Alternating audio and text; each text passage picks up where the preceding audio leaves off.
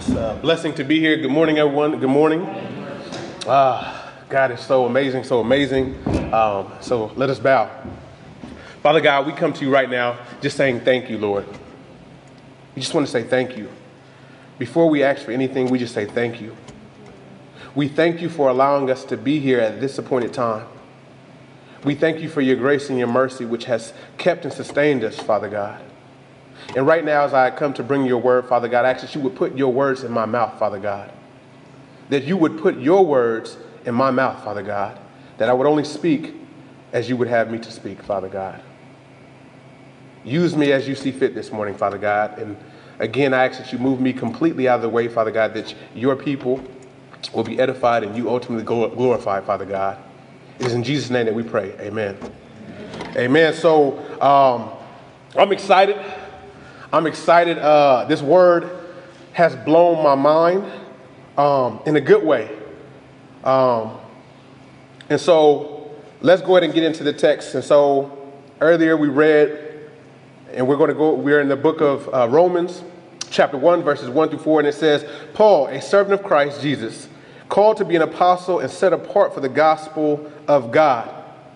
The gospel he promised beforehand through his prophets in the Holy Scriptures regarding his son, who, is, who as his earthly life was a descendant of David, and through the Spirit of holiness was appointed the Son of God in power by his resurrection from the dead, Jesus Christ our Lord. And so, just kind of recapping last week, Pastor talked about uh, the primary letter, right? The primary purpose of this letter was to minister to the believers at Rome.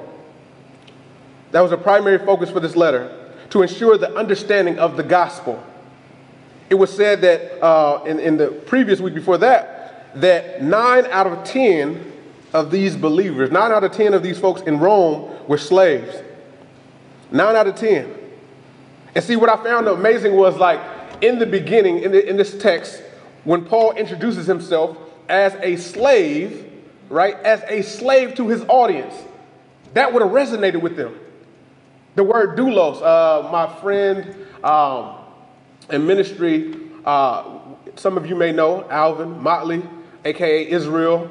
Uh, he's in a group called Everyday Process, and uh, his, his, counterpart, his brother, his name is his, his rap name, if you will, is Mac the Doulos. And I remember when I was younger, I looked at that, I looked up the name, I was like, Mac the Doulos. Like that's it just sound cool, right? Mac the Doulos. But then as I did the research and learned, it meant that it was to be a slave. So this gospel rapper was calling himself a slave of Christ, Mac the Doulos. Paul, share, uh, Paul shares that he was a slave to Christ, property of God. Y'all remember Kirk Franklin, GP, yo, you with me? Oh, now y'all don't remember that? Okay, right? So, oh yeah, me and the church ain't going nowhere. God's property. Paul was aligning himself and, and committing himself to being God's property. Paul was committed to the believers at Rome, and Pastor talked about as an apostle. As an apostle, um, there's a, a commitment. It's going to require a commitment. And we know, as being a servant, many of us, if you have friends, if you have family, you have children, it requires a commitment. It requires a commitment of being a father, thinking about uh, sometimes you got to change dirty diapers. Amen, Matt, you got three of them. Amen. Three of them. And so sometimes, of being a servant, you're going to get dirty. And so Paul was committed to being dirty, to getting dirty. We know that being an apostle uh, is going to cost time, energy, inconvenience, and sacrifice. But Paul was specifically selected and chosen to be an apostle. Paul was specifically chosen and selected to be an apostle, despite his past. Despite his past. So I don't know about you, but that's encouraging. That despite his past, he was still selected and chosen to be an apostle. See, too often we let our past hinder us instead of, uh, instead of propelling us forward. I'll say it again. Too often we allow our past to hinder us instead, uh, instead of allowing it to propel us forward, Matt. Because we get so caught up in looking back and what was and what could have been that we don't keep our eyes on Christ and where he's calling us to be. And so Paul, right, who was Saul, didn't allow that to hinder him. He didn't allow his past to stop him from doing what God had called him to do. Amen. And so I don't know about you, but I found I find encouragement from that. As Pastor said, Paul's past framed, but did not constrain what God wanted to do with him. As I shared before, that uh, too often, too often, if we're not careful, our futures, our goals, our aspirations, the thing that God is calling us to do can be hindered. They can turn those dreams and aspirations can turn into a pillar of salt. And we learn that through Lot's wife. She was given specific instructions, Aaron, to not look back. To not look back at what God was doing behind them. And what happened to her? She turned into a pillar of salt. And so, just like many of us, if we spend too much time looking back at what we did, right, instead of what he did, mm. Pastor reminded us that we are more than the worst thing that we have ever done. I don't know about you, but I needed to hear that. Paul, you are more than the worst thing you've ever done. Nathan, you are more than the worst thing you've ever done. And I've done some bad things. As Paul said, I'm the chief of sinners. But you are more than the worst thing you've ever done. Paul did not allow his past Saul to hinder his Paul. Paul did not allow his past Saul to hinder his Paul. This was a heavy lift, Pastor, and I thank you for the opportunity to preach this morning. As uh, we get into our title this morning, is God's purpose, a God of purpose. Our title is a God of purpose. See, this a, was a heavy text, but with me it was impossible, but with God, all things are possible. Amen. Considering the text, a God of purpose, let us begin by looking at how God orchestrated your life. Let's just park there for a moment. Let, let, let's stay there for a moment. Look at how God is orchestrating, directing, coordinating your life. Right now, from behind the scenes, God is orchestrating and moving things where they need to be the good, the bad, and the ugly. The good, the bad, and the ugly. I'm so glad that God is coordinating my life, even when I don't see it. And see, that's part of the problem is too often we want to be in control. We want to know how this is going to work out for our good.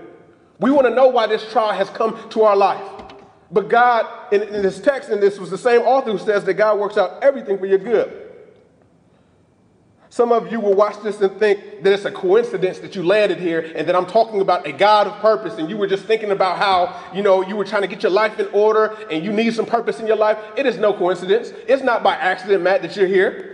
It's not by coincidence you're here, Rachel. It's, it's appointed time. God has already went in, right? God yesterday already said tomorrow this is what's going to happen. This is no surprise. To us, I mean, hey, April, I didn't know you was going to be here. That's a surprise to me, but God said, I already knew. I already knew. So, in the text today, Paul makes it very clear that God had a purpose from the beginning to save his people. Purpose, the reason, as we look at the word purpose, the reason for which something is done or created or for which something exists. Read that one more time. Purpose, the reason for which something is done or created or for which something exists.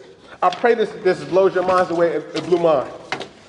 This text, uh, again, just looking at the surface, can seem uh, rather, oh, that sounds good, right? He, he just he, he rose his, uh, the apostle, right? God called to be an apostle, set apart. That sounds great at first glance, but starting at verse 1 and 2, right? I'm going to read the verse, uh, first verse for the, for the flow.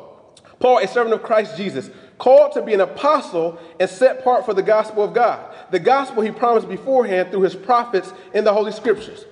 Now we're about to get into it. Starting in verse 1, we see that God had promised this gospel before Paul was even on the scene. Paul reaches back and says that this gospel was promised beforehand through the prophets and the Holy Scriptures. The word gospel comes from the Greek word euangelion, euangelion, which means good news. And in the Old Testament, the Hebrews used the word for good news, betzarah. Betzarah, mean good, good news. Right? So God has been sharing good news since the Old Testament. betzarah, since the Old Testament. God has been saying there's going to be good news that is coming. God promised good news through the prophets in the Holy Scriptures. Again, this is why we have to look at, to, we have to study, we have to wrestle with Scripture. Pastor, as I looked at the word holy in this text, it says that it comes from the word hagios, which is, means pure and sacred. So as we look at the scripture now, again, this blew my mind. It says that the prophets through the holy scriptures, through what? The sacred scriptures, through the pure scriptures. Yes, Paul is about to take the believers at Rome and us too on a journey through history. Also, no pastor shared with us again. The primary point of this letter was what? To what? Minister to the believers at Rome. To minister to the believers at Rome. At first glance, this seems like no big deal, right? Paul simply says the gospel. He got promised beforehand through this prophets and the Holy Scripture. Sounds very, uh, we, we can read text, and that sometimes as we continue to read and read, things can become watered down for us. Like, oh, that, just, that sounds good. But in order to really appreciate, to value, to grasp, to comprehend what Paul was saying, we have to look deeper. We have to look closer. Because as we look closer into Scripture, as we look closer into this letter that Paul has, was writing to the, to the believers at Rome, we will see the indicators of Christ through the Old Testament Scriptures we will see that he's making a connection. He's coordinating the scripture so that they understand that this Christ, who I'm talking about, is no average person. He's no ordinary prophet. This is the one that you have been waiting on. So I challenge you, just like me, I challenge you to be like the Bereans. If you've read the book of Acts, chapter 17, verse 11, it says, Now the Bereans, Berean Jews were of more, more noble character than those in Thessalonica, for they received the message with great eagerness and examined scriptures every day to see if what Paul said was true. Now I challenge you to be like the Bereans. What, what, what, are you saying, Pastor? I'm saying that in order for us to really grasp and comprehend and appreciate the Word of God, we must be like the Bereans, who, when Paul was preaching, they were listening and taking the Word and looking for themselves. Amen? Is this, is he making this up? As I see my sister right there open her Word and say, let me see for myself. Let me examine for myself. And so, Paul, I want to uh, charge us this morning, myself included, to be like the Bereans. Is, Nate, is, he, is he accurate? Read Acts 17 11. As we get back into text, we may, let's get like the Bereans right now. Getting back to the text, it says, promised beforehand through his prophets and holy scriptures. Let's go to Genesis. In the beginning, in the beginning, we see that uh, uh, Moses, in the beginning, we see Moses was uh, uh, symbology. He was this person who was representing a, a prophet. He was representing God's message like Christ. So let, we go back to this prophet. Remember the text that we're focusing on. The gospel he promised beforehand through his prophets. Moses was one of the prophets. Go to Deuteronomy 18 15. We can see one of the prophecies of the one to come. So again, Paul is getting the believers to look back because they would, this would have resonated with them because they had been waiting on a Messiah. So we can go to uh, what about Noah? He was another one, another prophet. Noah and the ark, right? And many say that the, that the ark was a symbolic of, of Christ and how he would come and save his people. But guess what? All he, everyone didn't. No one listened to Noah, right? No one listened to him. So when we think about this message, we can look back at they had been uh, been told. They had been told that someone was coming. Abraham in Genesis 22 18. Judah in Genesis 49 10. God uses these prophets in the Holy Scriptures. 2 Samuel 7 12 to 13. We talk about David, Isaiah 7 14. Another prophet, Jeremiah 31 15. Again, you have to get into this text to see how amazing and God, we're talking about a God of purpose. I want to go back to that. I want to emphasize that a little bit more.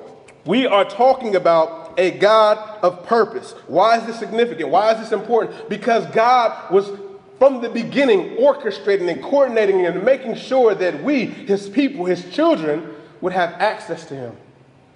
That's how much he loved us. And so, as Matt, as you were praying about, Lord, thank you because all that you do, regardless of what is going on, you're in control. Regardless of what you do, you're in control.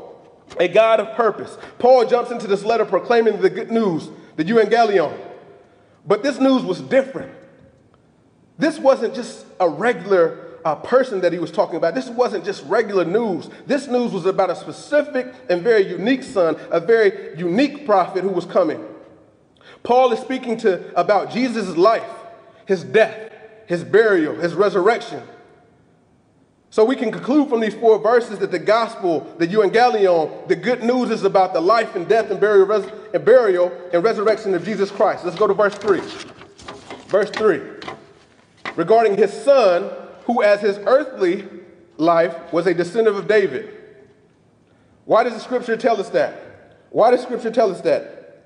As we start thinking about who Christ is, again, walk with me. Look at how God, uh, uh, through, through, through uh, Paul, was taking the believers on a journey and giving them context. Regarding his son, who as his earthly father was a descendant of David. If you go to Matthew 17, right, we have to, let's first go back to the Old Testament. In 2 Samuel 7 12 to 13, it says uh, uh, the prophet was told, this is talking about David, he says, When your days are over and you or rest, uh, when you rest with your ancestors, I will raise up your offspring to succeed you, your own flesh and blood, and I will establish his kingdom. He is the one who will uh, build a house for my name, and I will establish a throne of his kingdom forever. So, why is this important? Because as we think about who Jesus is, we have then we go to Matthew 1. And I'll let you read this Matthew 1, verses 1 through 17, the genealogy of Jesus the genealogy of Jesus, where it talks about who Jesus was and how he came through the lineage of King David, which then fulfills the prophecy that Paul is talking about. Right? And so the believers would have understood, these people would have understood. Also, you're telling me that when Dave, King David made reference of this king who was coming, who would sit on the throne forever, he was talking about Christ. It's amazing. A God of purpose. There was purpose to the genealogy of Jesus, meaning that as far as his, uh, it, it talks about as far as his human concern. This expression implies that our Lord is more than a man. In other words, if Christ was only a man, it would be unnecessary to single out this feature of being of being. But since he was more than a man, it's made mention in this text as his earthly, right, as his earthly life. Remember, we are focusing on a God of purpose. God has done everything from the beginning of time with purpose. As we look at these three verses, we can't uh, help but see God's purpose working in and through, the, uh, through Paul's letter. The people have been waiting on a king who would come and reign forever. Paul is connecting the dots for the believers.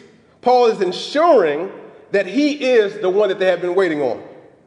The Messiah, the one that was promised long ago, the Holy Spirit gave me this uh, other example. I'm going to go through real uh, quickly. Is that as we think about this scripture and how Paul is, is meeting the, the, the Roman believers where they are, he's meeting them where they are, right? And we think about how they were slaves, and we think about um, he was connecting the dots. The Holy Spirit gave me this analogy of a sketch artist, right? A, a sketch artist uh, helps, you know, maybe sometimes find a bad guy, or maybe they're looking, uh, find a, a missing child, right? And so what they need is, as I was doing history, before I was doing my research, and I looked up how do sketch artists, how do you get into this work? What do you have to do? They said, as a sketch artist, one of their primary jobs is to gain evidence on what it is that they're looking for. And they do that, the, one of the, the key components is to have a eyewitness. It's to have an eyewitness, right? And so then after that, they start building rapport. They build rapport to have an eyewitness, then they build rapport with that eyewitness to help jog their memory. And one of the last things that they do is they use, uh, as we know, so if you're, if, let's say we're talking about a bad guy, right? Maybe there was a mugging or something like that. What they would do is show mug shots. They would show pictures of other bad guys to see if these people fit the description. And so when I started thinking about this scripture, it's almost as if God, well, I mean, well, Paul was using this scripture, right? As he was a sketch artist, he was sketching this picture, using this, he was an eyewitness. Remember, Paul, on his way to Damascus, had met Christ himself. And so now he's using, right, the old scriptures as evidence to jog their memory. To jog their memory so that they can see that this Christ was no ordinary man. Follow me, Paul was jogging his audience's memory about what was promised through the prophets in the Holy Scriptures as we start to go home. Uh, verse 4 And who through the Spirit of holiness was appointed the Son of God in power by his resurrection from the dead, Jesus Christ our Lord. As we begin to bring it home, I want to emphasize again that we serve a God of purpose. A God of purpose. Paul's life was tailored specifically to align to God's purpose, even his past. Amen. I don't know who needs to hear that. I know I need to hear that. That even my past, God had used even my past, the things that I've been through, even when I was actually intentionally rebellion, re- rebelling against God, He used those things for my good. So Paul's life was specifically tailored, tailored to meet God's purpose. Because, like Paul, I too was walking in ignorance, and I'm so glad that ignorance of purpose does not cancel purpose. Amen? Ignorance of purpose does not cancel purpose. There was times like you may have been like me where I was intentionally going against what God was calling me to do, but it didn't cancel me. Amen? Amen. Going back to the sketch artist analogy, Paul continues to sketch a picture for his audience both for them and us for, uh, uh, for us now. The last verse can be a little tricky because the Bible has been translated, right? So if you read it, it kind of, it kind of, as I was looking at it, I was like, Lord, that really doesn't make sense. I mean, it does, but it doesn't. And so then I looked at the message version, which does a pretty good job of translating. So I'll read an excerpt from there. It says that, looking at verse 4, his unique identity as, God, as the Son of God was shown by the Spirit when Jesus was raised from the dead setting him apart as the Messiah. In verse 4, there were some words that jumped out to me. It made the last verse way more, more uh, sweet, uh, deli- almost even delicious, if you will. In the verse 4, we see the word power comes from the Greek word dunamis, which means strength or abundant in power. Then we see the word resurrection. In Greek comes from the word anaripo, which means to overturn or to overthrow. In verse 4, we see that Jesus Christ the euangelion, right? Remember that gospel, the good news, his, his, his death, burial, and resurrection. And we look at this word dunamis. The word dunamis, full of power, has resurrected, overturned, or overthrown death and anaripo. Jesus stands in the gap for us. What we deserve is death. But Jesus took on that punishment for us and died and then rose. Jesus took on what we should have received. But in his resurrection, Jesus completes the mission that God had put him on. Verse, uh, if you go to, um, and one of the Gospels, it says, The reason my Father loves me is that I lay down my life, only to take it up again. No one takes my life from me, but I lay it down on my own accord. I have authority to lay it down and authority to take it up again. This command I received from my Father. And, the, uh, and so we, as we look at this last verse, and Jesus was proclaimed to have abundant power and was able to overthrow death. I don't think we understand that Jesus went from death to life. Death to life. As we come to a close, Jesus went from death to life. As we look a little bit more closer in the text, it says that Jesus literally, literally overthrew. Some even say the word Anaripo can mean destroy. So Jesus, in his abundant power, overthrew death, Matt. Overthrew it, destroyed it, so that we can enjoy life. As we look at this text, Jesus went from death to life. No matter how good the, uh, uh, the, the, past kings, the reigns of uh, the kings of Israel, no matter how great they were, no matter how great their reign was, their reign came to an end. But we see here within the text that this king, this gospel, this euangelion that Paul was talking about, in this king, he was going to reign forever. So, in order for him to, uh, to, to, to bring it home, he had to make sure that they understood that this is the one that they were waiting on. So he brings it home by saying that uh, uh, uh, Paul says that and through the Spirit of holiness was appointed the Son of God by power by his resurrection from the dead, Jesus Christ our Lord. It's a reminder that it doesn't matter your situation. It doesn't matter your situation. Christ died for you. Christ died for you. It doesn't matter if you're arrogant, you're cocky, you're an addict, you're a drug dealer. It doesn't. Christ died for you, and He can overturn your situation. He can over. He can make your situation of death come into life. He says, I came to not to give to give you life and to give you life abundantly. The God of purpose did all of this for you. Insert your name. For Matt, he did it for you. Paul, he did it for you. Pastor, he did it for you. So we serve a God of purpose. I don't know about you, but again, I challenge you to be like the Bereans. Amen? Amen. Amen. A God of purpose. God bless you all. Amen.